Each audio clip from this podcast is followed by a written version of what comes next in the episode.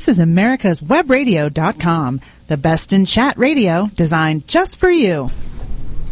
And you're listening to America's Web Radio. My name is Doug Dahlgren. I welcome each and every one of you to the program that we now call the Prologue. And hopefully, we have very good reason for that. You see, a prologue is an introduction. And if it's done correctly, it's also a hook.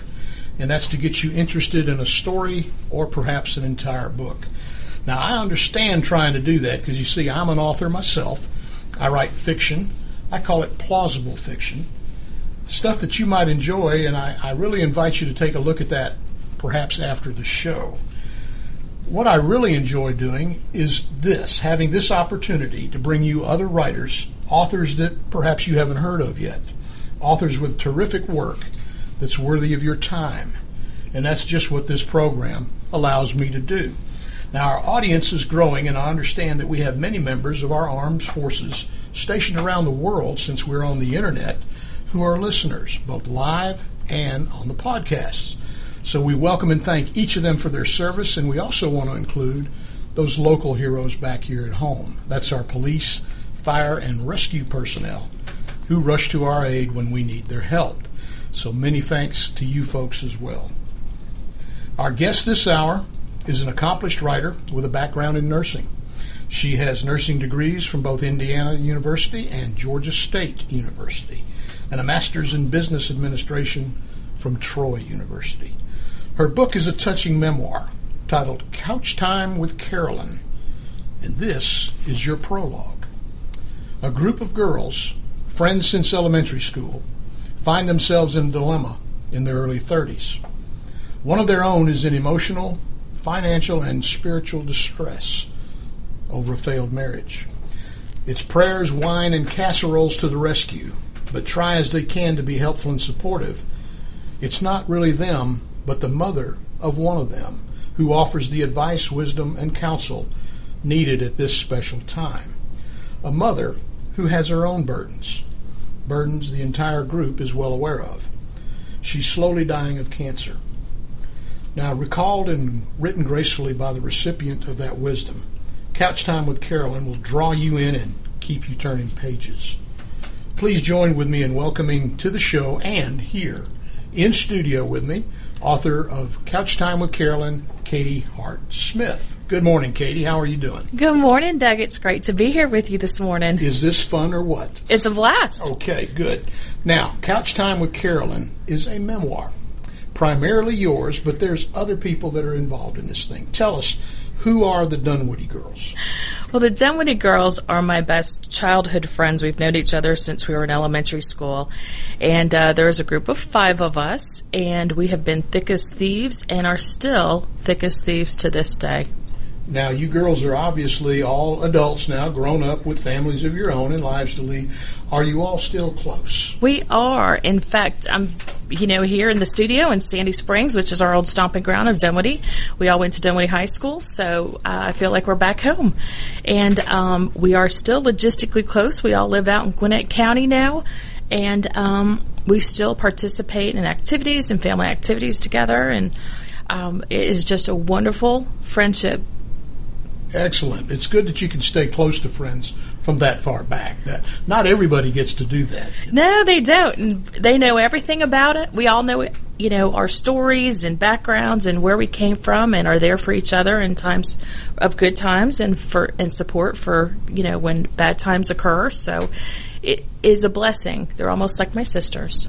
Excellent. Now, Carolyn, uh, the subject of the story, uh, and we'll get to more about her role in just a little bit here, but she was the mother of one of your good friends. Am I right? Yes, that is correct. Tell us a little bit about her.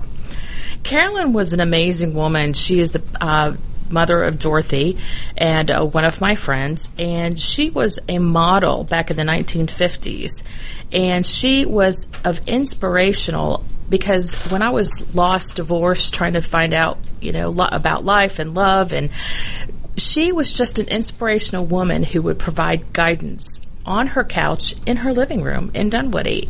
And uh, we would share afternoons together over some wine and chocolate and uh, commiserate, and she would impart life lessons. Now, this has been a great deal of years since all this happened to you. Was there a specific instance that inspired you to write a book about it?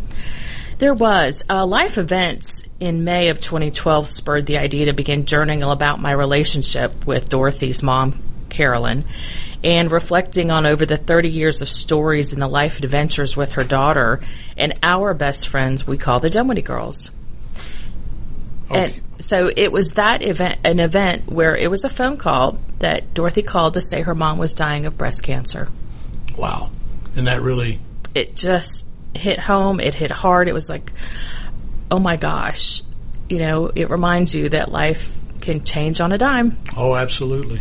Now, you have received considerable recognition uh, about this book and uh, because of this book, including very recently, just within the last two, three months, you had a nomination to the Georgia Author of the Year Awards. Now, goodness sakes, tell us a little about that. Well, I'd like to thank my editor for the book, Sally Boyles, who recommended me and nominated me for uh, this prestigious, you know, uh, award, and to be included with a group of incredible Georgia writers in this association.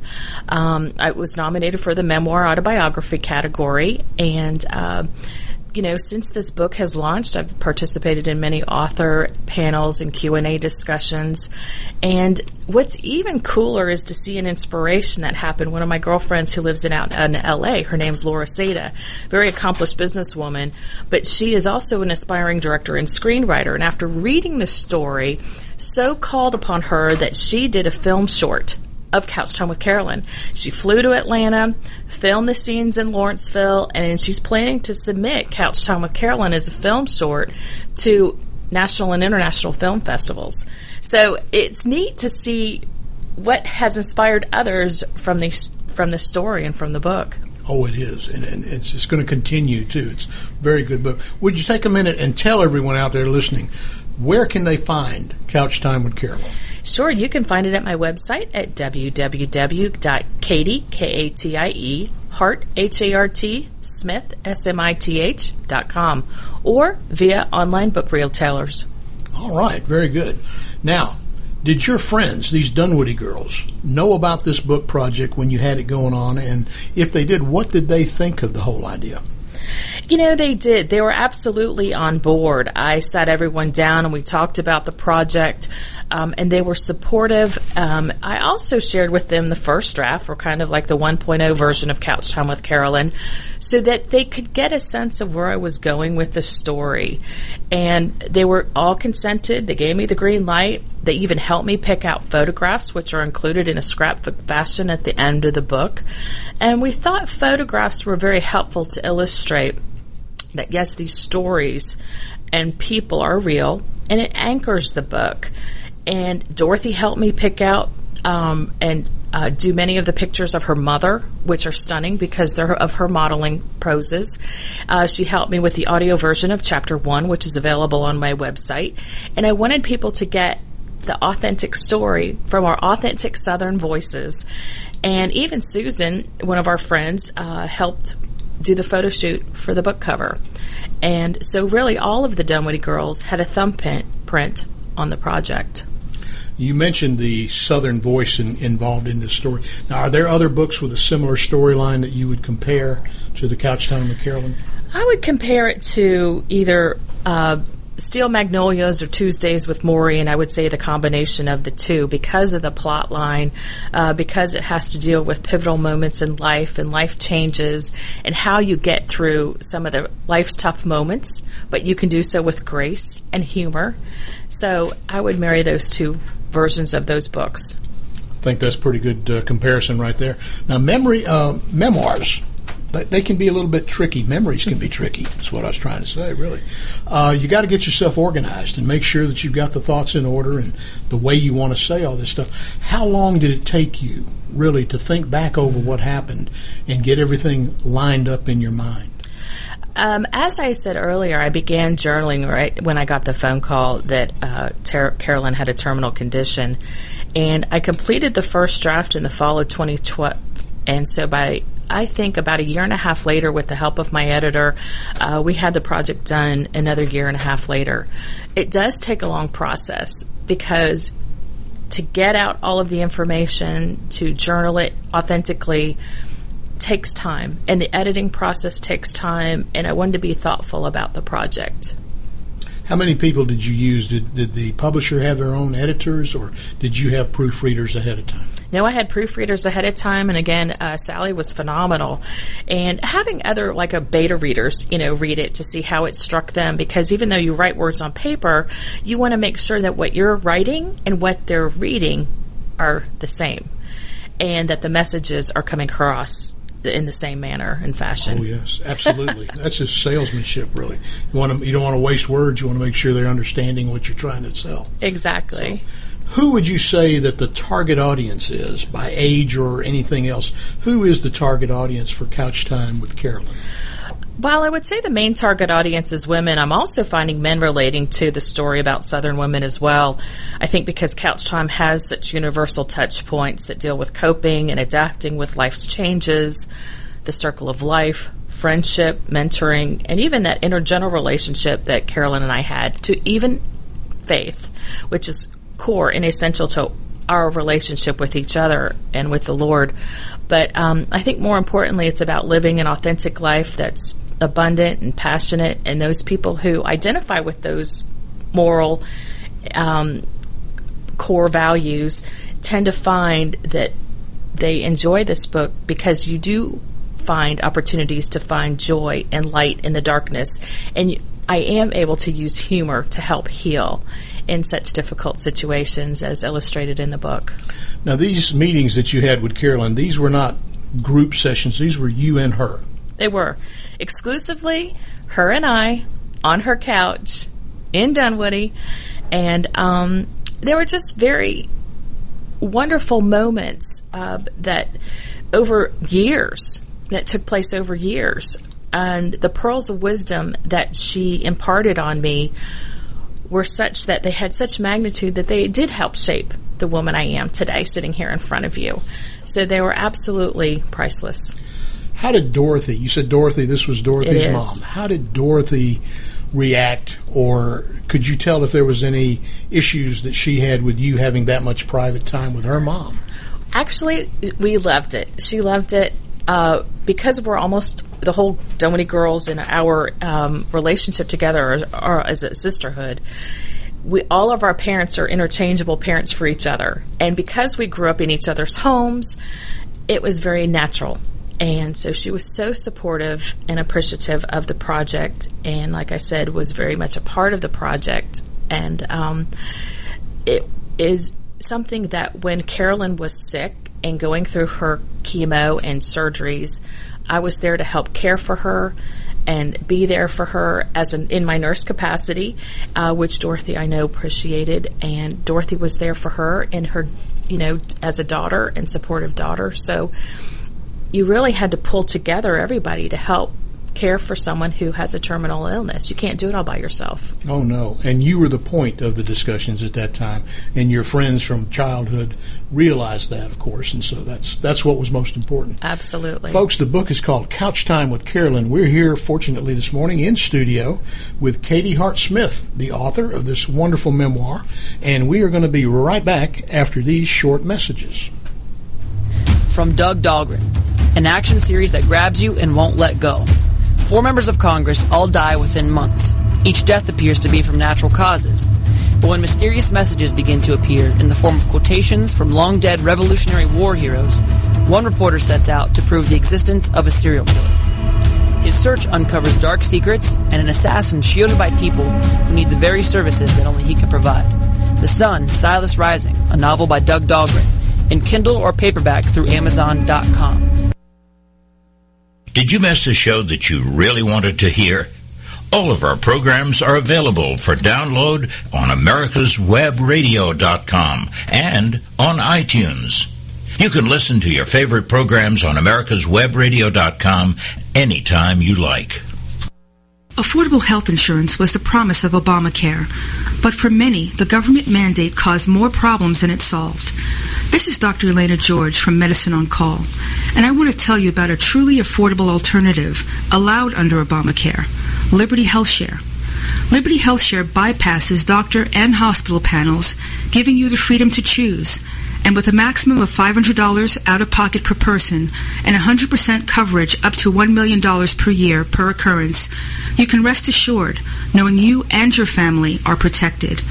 Coverage starts as low as $107 per month and also includes dental, vision, pharmacy, and holistic care. Liberty HealthShare puts you back in charge of your health. Visit them online at libertyoncall.org. Again, for a true affordable alternative to Obamacare, visit libertyoncall.org or call toll free 1 800 714 6993 today. The Docs for Patient Care Foundation is your way to join the fight and become a member of an organization created by doctors for patients dedicated to fighting for your healthcare freedom and preserving the doctor-patient relationship. Get a pen and paper. Write down www.docsforpatientcarefoundation.org. That's www.docsforpatientcarefoundation.org. Go to our site and please make a generous tax-deductible donation and join the fight today. Thank you. This is America's Webradio.com, the best in chat radio designed just for you. And we are back. My name is Doug Dahlgren. We're here on America's Web Radio. We're here with the prologue. We're talking about a great little memoir, Couch Time with Carolyn. We have the author Katie Hart Smith with us this morning, and we've been talking a little bit about the background of the book. Now, Katie, your love of writing goes way back, before even your career in medicine. In fact, you wrote as a child, and you still write poems for children. Would you tell us a little bit about your writing background? Sure. I've uh, been published professionally since 1993, and I started in the medical and academic field um, and working with uh, professional nursing journals as well as textbook nursing textbooks. And uh, also into my expertise of pediatric orthopedics and sports med. Um, from there, then I branched into doing some children's poetry books that teach important life lessons. And they were called From the Heart, Always From the Heart, and Move Me, Move Me, One, Two, Three. And some of those individual stories from the children's books were profiled by a lady called um, named Karen Houghton. She's known as the Reading Lady, and she had a public access TV show where she would take the stories and use them on her show. So that was very special. And these stories were even highlighted in Pulse magazine, which is a, a subsidiary of the AJC, of the Atlanta Journal Constitution. And I have begun, you know, began writing and always had an interest in writing as a child. And my mom was so sweet because she saved my work. And so when I was telling her I was going back to writing and writing Couch Time with Carolyn, she said, Go to your hope chest. This is where I have all your early publications. And so I went back to the Hope Test, and lo and behold, here are all these early books that I did my own stories and illustrations to. So it was very special, and I even profiled them on my website. Well, now you have a blog also, do you not? I do. I have a blog. It's called From the Heart, and it's inspirational life stories. Do you include any of those old children's stories on the blog? You know, I don't. I'm actually do more interviews, or I am pulling from family history or real life, and. Uh, you know, interestingly enough, um, one of my nursing colleagues connected an old patient of mine, and uh, she is the living recipient of, and George's living recipient, uh, the first and third donor liver recipient. And so uh, she was not expected to live beyond her 10th birthday. She is now 32. And I had the incredible opportunity to reconnect with her. And why it was so special is because I was, one of her nurses, one of her many nurses, while she was hospitalized at Egleston. And so to be able to talk with her, eh, you know, very healthy woman, uh, I actually did my latest blog about her. And uh, the importance of organ donation and what it meant to her and how it absolutely changed her life. Where can people find this blog? You can find it again on my website at katiehartsmith.com. All right.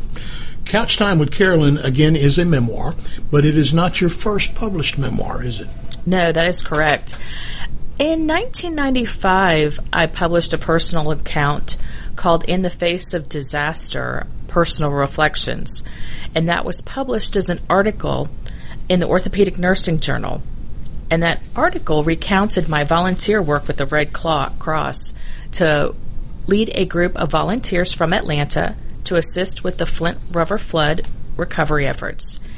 And during that four hour commute home on the commuter bus, I wrote on scratch pieces of paper to journal that day's event.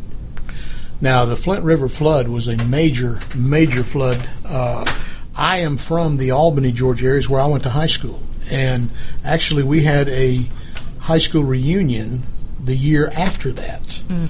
So I was at Radium Springs. Those of you who are familiar with the area down there will know what I'm talking about. Uh, but this was a year later, and things had been cleaned up to a great extent. But a lot of places, businesses, Radium Springs being one, left the high water marks, and it was incredible what damage, how high that water had really risen, and the damage that it that had happened there. Now things were fairly cleaned up, like I said when I was there. Uh, tell us a little bit about what you saw the year prior. Oh wow! Um, when we were there, it was quite amazing because our commuter bus. We went to the firehouse to get our assignment, and our bus could not even get into the subdivision to get to the home we were assigned to help deconstruct and basically take it down to the studs and clean it out. Um, the roads were buckled, the asphalt was buckled, um, and it was impassable. So we literally had to take all of our equipment and tools and go into the subdivision to find this home and do all of our work. And um, the bus picked us up. We, you know, met it back at the beginning of the subdivision, and we left. But it was, it was almost like a war zone. Uh, the military choppers were flying overhead. There were military vehicles throughout uh, the road to help prevent looting. Um, the smell, I think, was probably the most overcoming uh, because you have to realize everything was submerged under the river water.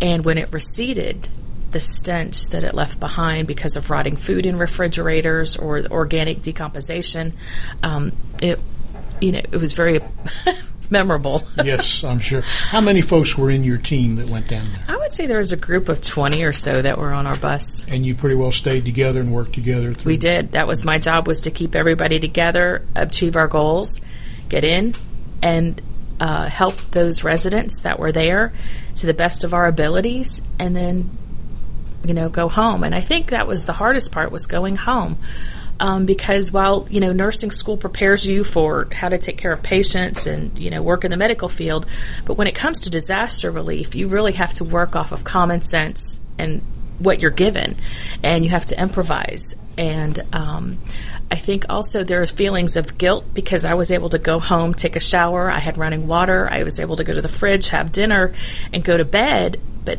these poor individuals were displaced for quite some time and had to rebuild their homes. And so it made you ever so grateful when you said your prayers that night to say, you know, I'm thankful that you're, you know, I was able to be used as a servant. And I was um, also praying for those families for a quick recovery. Now, as we said, a memoir came of this, but that wasn't the point at all when you went down there. In fact, had it been, you probably would have gone a little better prepared. Because my understanding is that after all this work and, and you guys had accomplished basically what you could, that you grabbed scraps of paper on a four hour bus ride home and scribbled down what you could remember to make notes for this memoir as you rode home. Now that's that's being resourceful. I did. And the pencil that I had, I would have to peel it back with my fingernails to keep it sharpened. Oh my goodness.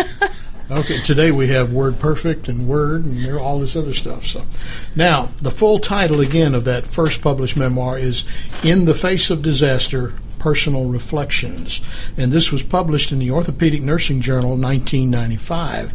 When you wrote it, even though you felt moved to write this, did you really expect it to be received and published the way it was? No, my gosh, it was fast. Um, literally, when I submitted the article, I got a call from the editor and said, We're running it in the next issue. It was that powerful and that uh, impactful. I even took photographs while I was there on uh, the scene, and I chose black and white film on purpose because that's what, of course, the journals requested at that time.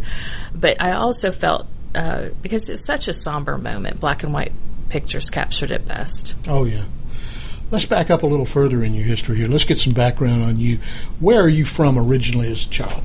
Well, I actually grew up in Dunwoody. Um, I went to graduate of Dunwoody High School, class of '82. Go Wildcats!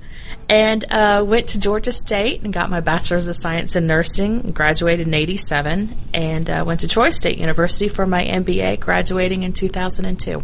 Excellent. Now I have somewhere in here that you went to Indiana University. I did. I did my core courses. My parents are from Indiana, and I went to IU or Indiana University in Bloomington uh, to do my core courses, and then came back home for nursing school. All right. Well, we have to give Indiana its due too. So. Absolutely. Shout out to the Hoosiers. There we go. we have documented that you're a nurse, and obviously that you worked with children, and even more specifically in orthopedics. Are you still working in that capacity? And if so, what, what is your day to day job today? I do. I'm blessed to work with Children's Healthcare of Atlanta, who are celebrating their 100th anniversary. Uh, Scottish Rite was started in 1915 here in Atlanta as an orthopedic hospital. Um, I work in the capacity of physician outreach and working with our community physicians in Gwinnett, Barrow, and Walton counties. And I'm blessed to work with such gifted people. Now, your distinguished career with the Children's Healthcare of Atlanta, uh, how, how, where are you at this point? How many years have you been with them? Almost 30. Wow. If you take a look at, I started when I was a nurse tech uh, back in 86 when I was going to school. And when I passed my boards and became a registered nurse, I continued uh, working there. And then I worked for Emory Clinic uh, for five years and then came back to Children's. And this is what formerly was known as the Scottish. Scottish Rite and Right. Egleston. And I started on the Egleston campus. So right over there at 400 and I 285? Actually, the Egleston campus is located right across the street from Emory and right down the street from the CDC. Okay, all right. But still right around here local. Yes, sir. Now, you have been a manuscript reviewer and a member of the editorial board of Orthopedic Nursing Journal. That's fairly prestigious. Tell us a little bit about what your responsibilities were there. I was blessed to work with such a great organization with the National Association of Orthopedic Nurses, and in turn, um, you know, were, was writing for their journal and contributing and lecturing across the country on various medical topics. And uh, as a manuscript reviewer, would come in and any topics related to my area of expertise, whether it be pediatrics or pediatric orthopedics, um, that I would review the articles for the journal. You were also a member of the advisory board for the Atlanta Sports and Fitness magazine. You're a busy lady. and, folks, I want you to know we have a cover girl with us here. Uh, Katie was cover girl for the publication Advance for Nurses, joint effort orthopedic community outreach at Children's Healthcare in Atlanta in, two, in 2006. Now, did I get all that out right? That is correct. Close enough? So we have a celebrity here with us that was also the cover girl on a magazine. So we're, we're proud to have you here all kind of ways. You're being kind. In, in her spare time, our guest this morning also has served her community uh, in the local Chamber of Commerce in leadership positions and also on the advisory board of the United Way. Uh, it sounds like you have too much time on your hands, really, is what it sounds like. Well, you know, I carve out time to give back to my community. I was fortunate to be elected and serve on the city council for the city of Lawrenceville and um, loved that opportunity to work for uh, the, my community um, in that capacity. And so I enjoy giving back and being an active participant and an active servant. So. Outstanding. And folks, we're here. We're talking with Katie Hart Smith. We're doing some background now, but we're talking about her book, Couch Time with Carolyn. It's a memoir you're going to want to add to your library. And we're going to be back in just a couple of minutes. The United States Justice Foundation since 1979 has been dedicated to instructing, informing, and educating the public on legal issues confronting America. That means you and me. When necessary, this nonprofit organization has had to litigate to present the constitutional view. Since 1980, USJF has submitted testimony to the U.S. Senate on all but one U.S. Supreme Court nominee. Learn more about USJF by visiting their website at www.usjf.net. Support this nonprofit as it defends our rights, our liberty, and our Constitution. My name is Dr. Jeff Terry from Mobile, Alabama. I love taking care of my patients and not computers. That is why I need your help.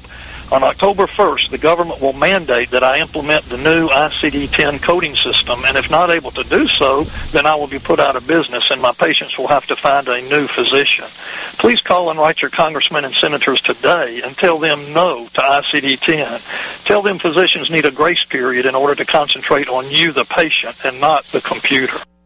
The Docs for Patient Care Foundation is your way to join the fight and become a member of an organization created by doctors for patients dedicated to fighting for your healthcare freedom and preserving the doctor-patient relationship.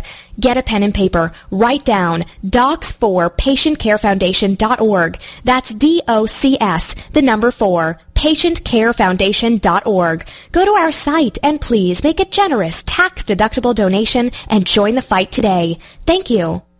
This is America's Webradio.com, the best in chat radio designed just for you.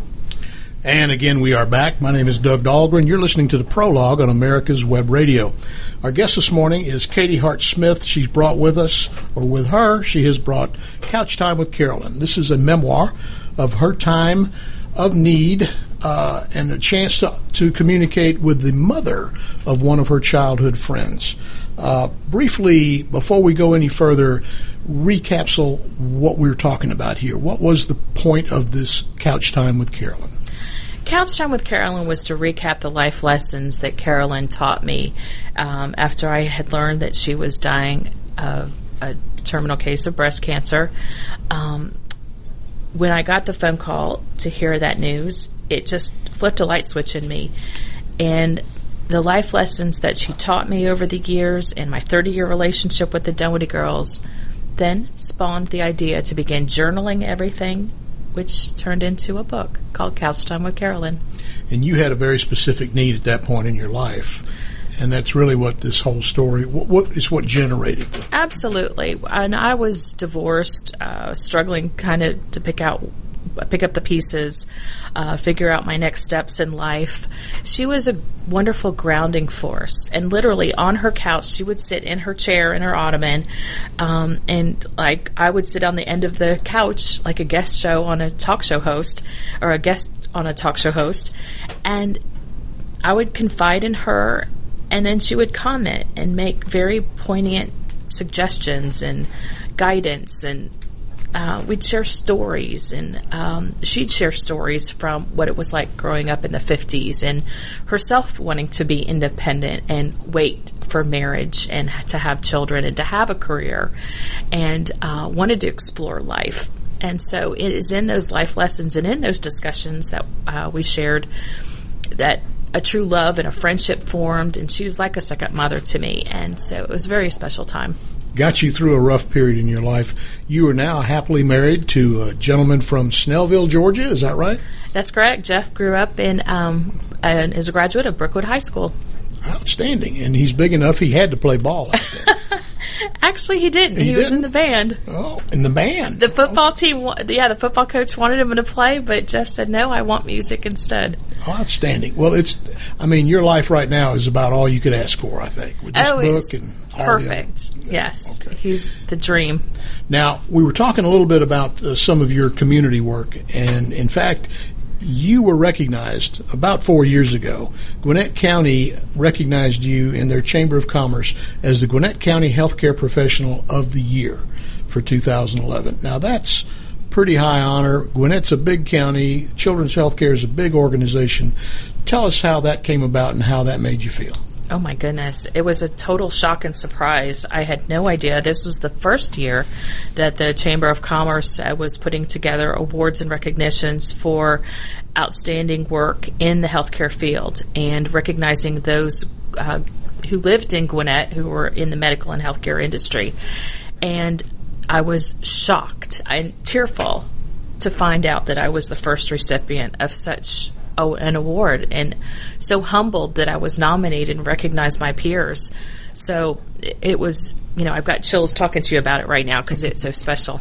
Well, that is a special award. That and then the Georgia Author of the of the Year uh, nomination. That I mean, you're really getting out here and getting your name known. So, folks, we want you to go and find Couch Time with Carolyn.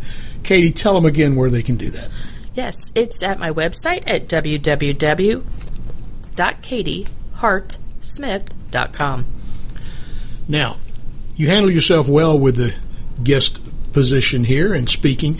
Do you do speaking engagements about your book or any other subjects?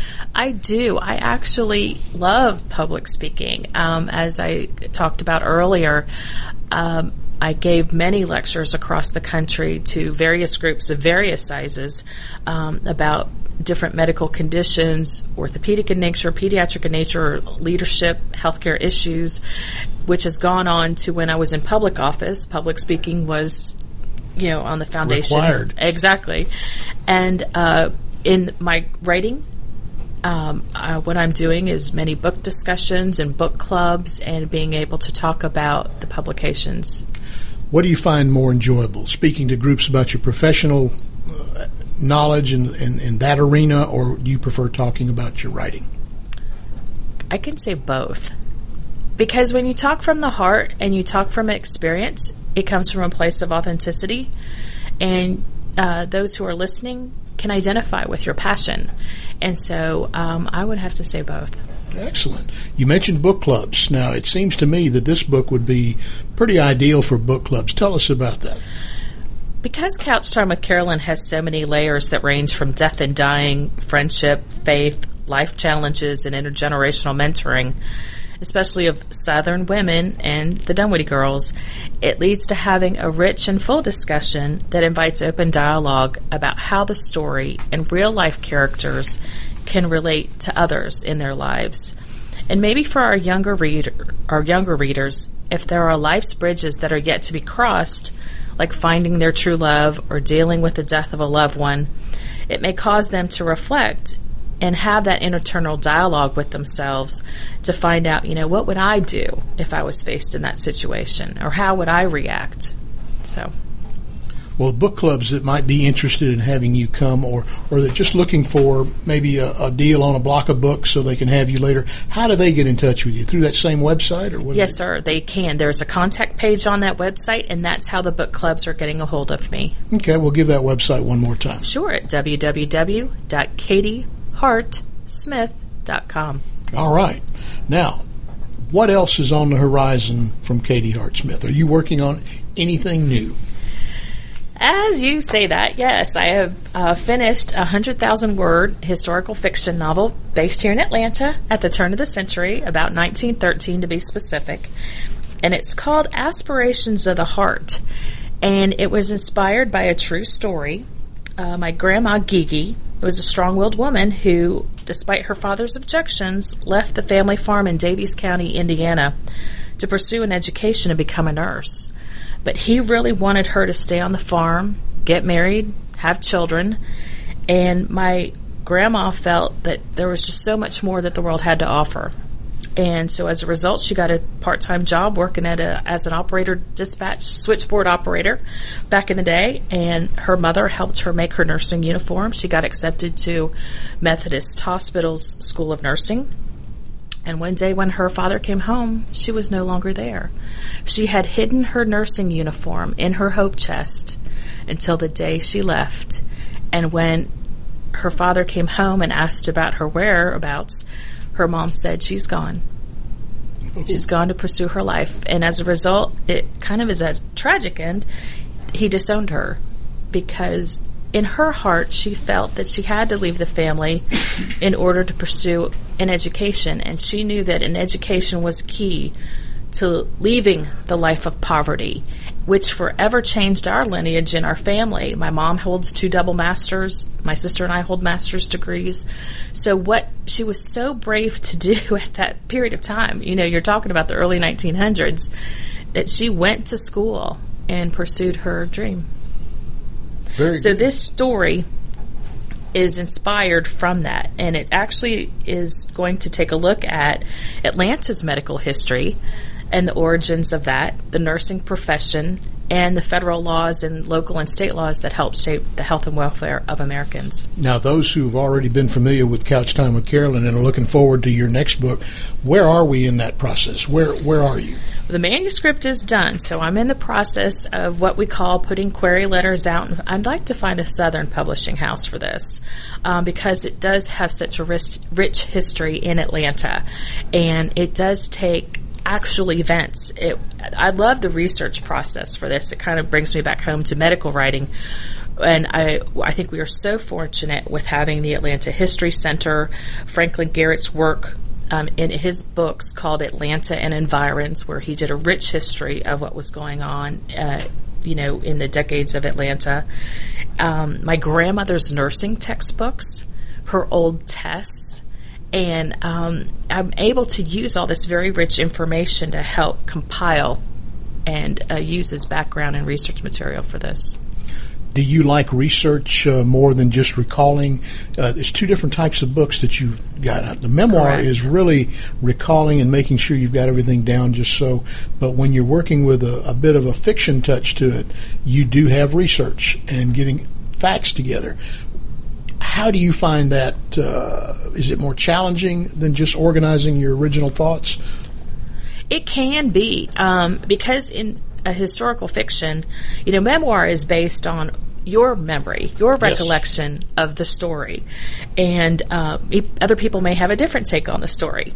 However, when you're doing historical fiction, I think it's important that you do marry the true facts, that you do have your sources correct, and um, I think when I was doing this research and doing the stories, I actually put together timelines to find out when the hospitals and the nursing schools were getting started here in Atlanta, what the medical advancements were at that particular time, who our elected officials were at that time, what medical discoveries were made at that time, and putting together this timeline over decades, then I was able to kind of weave together the pearls and figure out that they did occur in this congruent fashion in this particular silo of time and you can keep that story authentic by doing so.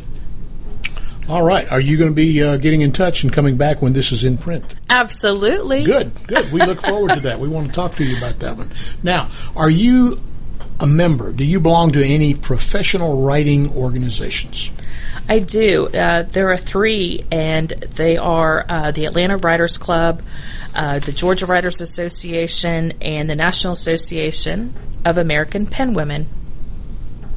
Now, what kind of time is involved in being a member in these clubs? It is what you put into it is what you get out of it, I guess, basically, is what you say. They have their meetings, and so it's so wonderful to be able to go and uh, talk to and meet different people when you go to the various meetings that they have scheduled. Um, and, you know, turn to your writer colleagues and learn from them. And uh, it's great fellowship when you go to these meetings. Is there a lot from the uh, clinics that they put out? Uh, is there things worthwhile that you can learn from those? Absolutely. I think because everybody has their own personal story about their writing, their experience, and there are pearls of wisdom to learn from them. And so I think as a writing community, as we share our anecdotal stories, I think it's helpful, and that's how we learn and that's how we grow. Have you ever been asked to be a presenter? Not yet. Not yet. How, what does one have to do to be a presenter? I don't know. Get you asked. don't know, or you would be. Okay. Get invited. All right. Uh, the Atlanta Atlanta Writers Club is one that I'm curious about. Uh, I am not a member. I, I, was for a short time. Tell us uh, what your opinion is of that group. Are they helpful to you? Absolutely. I couldn't uh, imagine a better group of writing cheerleaders. Uh, I think I can call out some names like George Scott and Carol Townsend and. Um, gosh, there's so many people that are just Valerie Connors, They're just incredible writing cheerleaders is what I call them, and you included. Um, I think it helps to have people who are good mentors to you, um, so that you can bounce ideas off of each other and uh, work together in the writing community because each person brings a different talent to the to the table. Very good. Well, I'm glad you enjoy that. We are here this morning with Katie Hart Smith. We're on Atlanta, we're on America's Web Radio, talking about Couch Time with Carolyn, and we're going to be right back after these messages. From Doug Dahlgren, an action series that grabs you and won't let go. Four members of Congress all die within months. Each death appears to be from natural causes.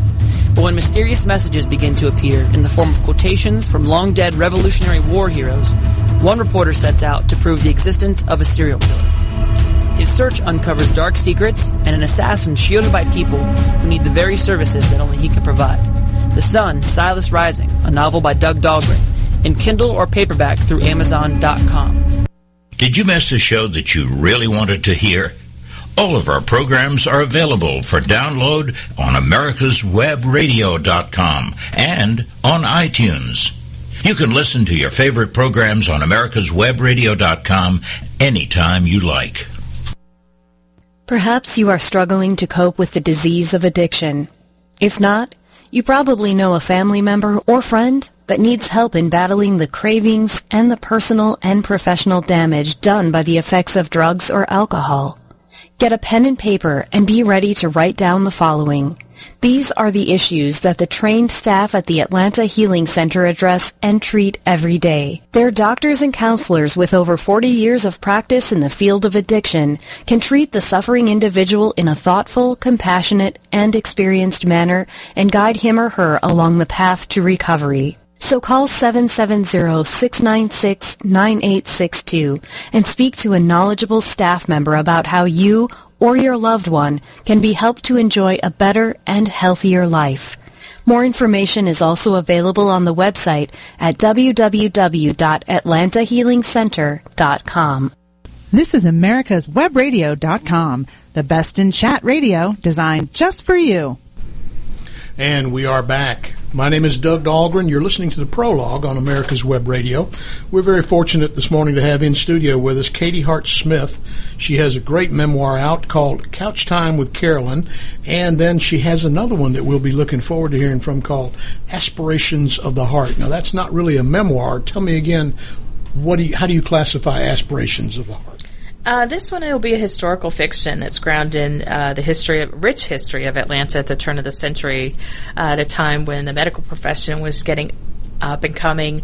Um, I take a look in uh, the nursing uh, profession as well as the laws that were shaping health, the health and welfare of Americans at that time. And it is a book that um, is where I take four characters and basically it's taking a farm girl's dream and adding a pinch of an entrepreneur's ambitions, sprinkled in with a congressman's son's drive, and stirring in a tonic tycoon's rapacious desires. And you'll get a lethal dose of Atlanta's southern charm when these four lives converge to seek out fame, fortune, and success in Aspirations of the Heart, which, as I said, is a historical fiction novel. Well, we really, again, we look forward to that and, and, do want to get you back on the show when you have that one available. Now, you are an accomplished and a trained, as we can call it, uh, writer. You have been writing for a great deal of your life. So I know we have some other writers out there who are folks that say, well, you know, I, have got a book in my head. I, I just want to be able to get it out. Tell us a little bit about your process. How do you actually sit down? Are you what folks call a disciplined writer? I am. Um, I think I'm the kind of person that I can't wait to get into my zone, if you will, and write. Um, I recognize that my words have power, whether they're spoken or written. And I'm passionate about writing stories that touch the heart, inspire, and educate the reader. You know, that's my personal philosophy, Doug, where it's what keeps me grounded and always what keeps me focused. And the process for me is where I do sequester myself into a quiet space. I surround myself with my reference books and coffee and my candles and you know, initially I'll jot down my thoughts and ideas and they eventually start to take shape and form and then they find their way onto the laptop. I use sketchbooks. I use um, like my reference books that I was telling you about, and I'm also a visual person. So I will tack chapter outlines and draw them out. I will draw out buildings and how I, you know, envision them, um, what characters may look like, or what characteristics and idiosyncrasies they may have, and I have a character chart, you know, to make sure I can keep it all straight. And um, I use those outlines and the visual uh, information and I kind of stand back to analyze the scenes as they unfold, look at the sequence of action, you know, ask yourself probing questions like is it pertinent to the story and show don't tell, you know, those yes. core core things you've always got to keep in mind. And you know, how do you describe the South? using your five senses. And so um, for me, it's about taking risks and allowing yourself to feel vulnerable, writing with an authentic personal voice that's your own. And in the couch time with Carolyn, for example, as a memoir, I wrote it so that it's like having a one-on-one personal conversation with me on in your house. And um, you know, I do write stories and enjoy writing stories that empower the reader through relatable life events, whether they may historic or not, may transport you back in time, but also that touch the heart, you know, spur emotions, and maybe even tap the funny bone a bit. Very good. Have you experienced yet? Your first book was a memoir, so the characters are pretty well conditioned and set in stone, so to speak, is what they're going to do. But with your historical fiction, you experience what I experience a lot, I'm sure, where the characters can take on their own life and they can actually wander off from your scheduled storyline. Uh, tell us how you handle that. I let the story lead me. It's funny because I might have a preconceived notion of where the story's going, and as I'm writing it, like you said, I find the characters almost taking this you know life of their own and in doing so when i let myself have that freedom and kind of let go it actually turns out better when i do that and it's not so contrived. Um, it becomes a more authentic story and more real. Um, so um, i do enjoy letting go and letting the characters lead your characters will take you to places you hadn't even thought about. Well, it's funny you mentioned that because I read a couple samples of the chapter to um, my mother in law, and I found her hand wringing on the couch after I was into some of the chapters. And I was like, What has got you so riled up? And she said, I just don't like this character. I just don't like this character. This is an evil character. And she had such a visceral response about this character. I'm like, so early on, I'm like, beautiful. This yes. is perfect. That's exactly the kind of response I want you to have. Flesh on the bones. Exactly. That's what we want. That's it. Have you ever experienced writer's block? Oh, sure. Absolutely. When you're it, for this book, um, Aspirations of the Heart, when I was working on, I had all these puzzle pieces in my head, and I prayed about it, and I kind of let go, and it took a couple years. And one night, woke up, and it all fell into place. They literally got up out of bed and began writing and journaling and looking up information. And, you know, Jeff comes downstairs and asking if everything's okay. And I'm like, yeah, you know, don't let, you know, don't interrupt. Let me finish this process. Let me get this out. Uh, and sometimes when you have writer's block, it's for a reason because you're not ready to have all the information or you may not know enough about what you're writing about until it just all of a sudden falls into place. And when you it does, you have to just kind of go with the flow. I call them scenes. Um, it's almost as if I see something in my head playing out, and I try to describe it. That's mm-hmm. that's my writing process. And I think that's kind of what you're saying there. If you're not through with it, it won't leave you alone. Exactly. Um, when I write a scene or I'm writing chapters, I envision it up on the movie screen. You know, what is the uh, audience seeing? What are they hearing? What are they smelling? What is it touch? You know, what is it the tactile component to it? And so, I really try to pull in all those dimensions because I do have I am a very visual writer, even in my head, and so I do try to play out it three dimensionally in that fashion. In just a, a short sentence, what's the best advice you could give a new writer or an aspiring writer? That's a great question. I would say write they always say write what you know and you have to do that. You have to go to your core experience of who you are as a person so that you can be the best, most authentic writer. You know, it's different if you're writing because you're doing an interview on somebody or you're interviewing, you know, somebody about a product or a new um, program. You know, that's different um, for an article or something of that nature. But when you're writing for a book, it does help to be, immerse yourself 100% and be experienced.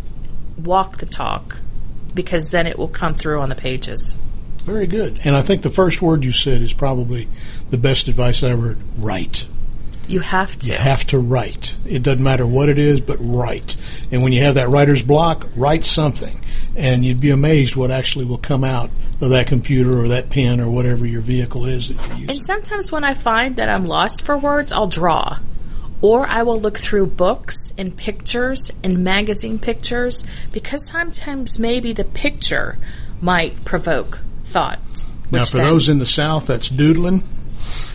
We all doodle when we get hung up. So anyway, Yeah. now we've covered a lot this morning, and I want to ask you if it's not a, a fair question, then say so. Is there anything that we haven't covered that you would like to bring up before we close out? I'd love to wish my husband a very happy birthday. His birthday's tomorrow. And so happy birthday, Jeff. Outstanding. Very good. All right. Now, Katie, this has been great. It's just been a, a wonderful experience. I want you to, real quick, in about a minute here, tell us again what Couch Time with Carolyn's all about. Couch Time with Carolyn is a sweet memoir about strong Southern sassy women. It takes place here in Georgia, and it's about my relationship with my best friend's mother, Dorothy, um, her mother named Carolyn, and uh, her life lessons that she teaches me while we're sitting on her couch, drinking some wine, tasting some chocolates. And it's over, also interwoven is 30 year relationship with the Dunwoody girls. How can folks get their own copy of this book? Couch Please. Time with Carolyn. Excuse me. Sure. Please visit my website at Katie, K A T I E, Hart, H A R T, Smith, S M I T H, dot com, or it's available via online retail. Outstanding. Listen, it has been a pleasure to have you here this morning. I really appreciate you coming in and being so well prepared. That is terrific. Uh, Couch Time with Carolyn, folks, is a great memoir, and I do hope you'll take some time, look it up, go to Katie's website, and online retailers include Amazon, and you can get it in paperback and have it shipped direct to you. Well, thank you for the invitation to be here and being on America's Web Radio, and congratulations on your show. Thank you so very much. Now, listeners, that is Couch Time with Carolyn. I do want you to look it up. And folks out there, that has been your prologue. I hope you enjoyed it. The next move is yours. If you don't do anything, it's your fault. So we need you to get out there and look for this book. You will enjoy it tremendously. And please, I want you to share with your friends about the program. They, if they missed it live this morning, they can get it on the archives. We'll have the archived podcast available within about uh, two days.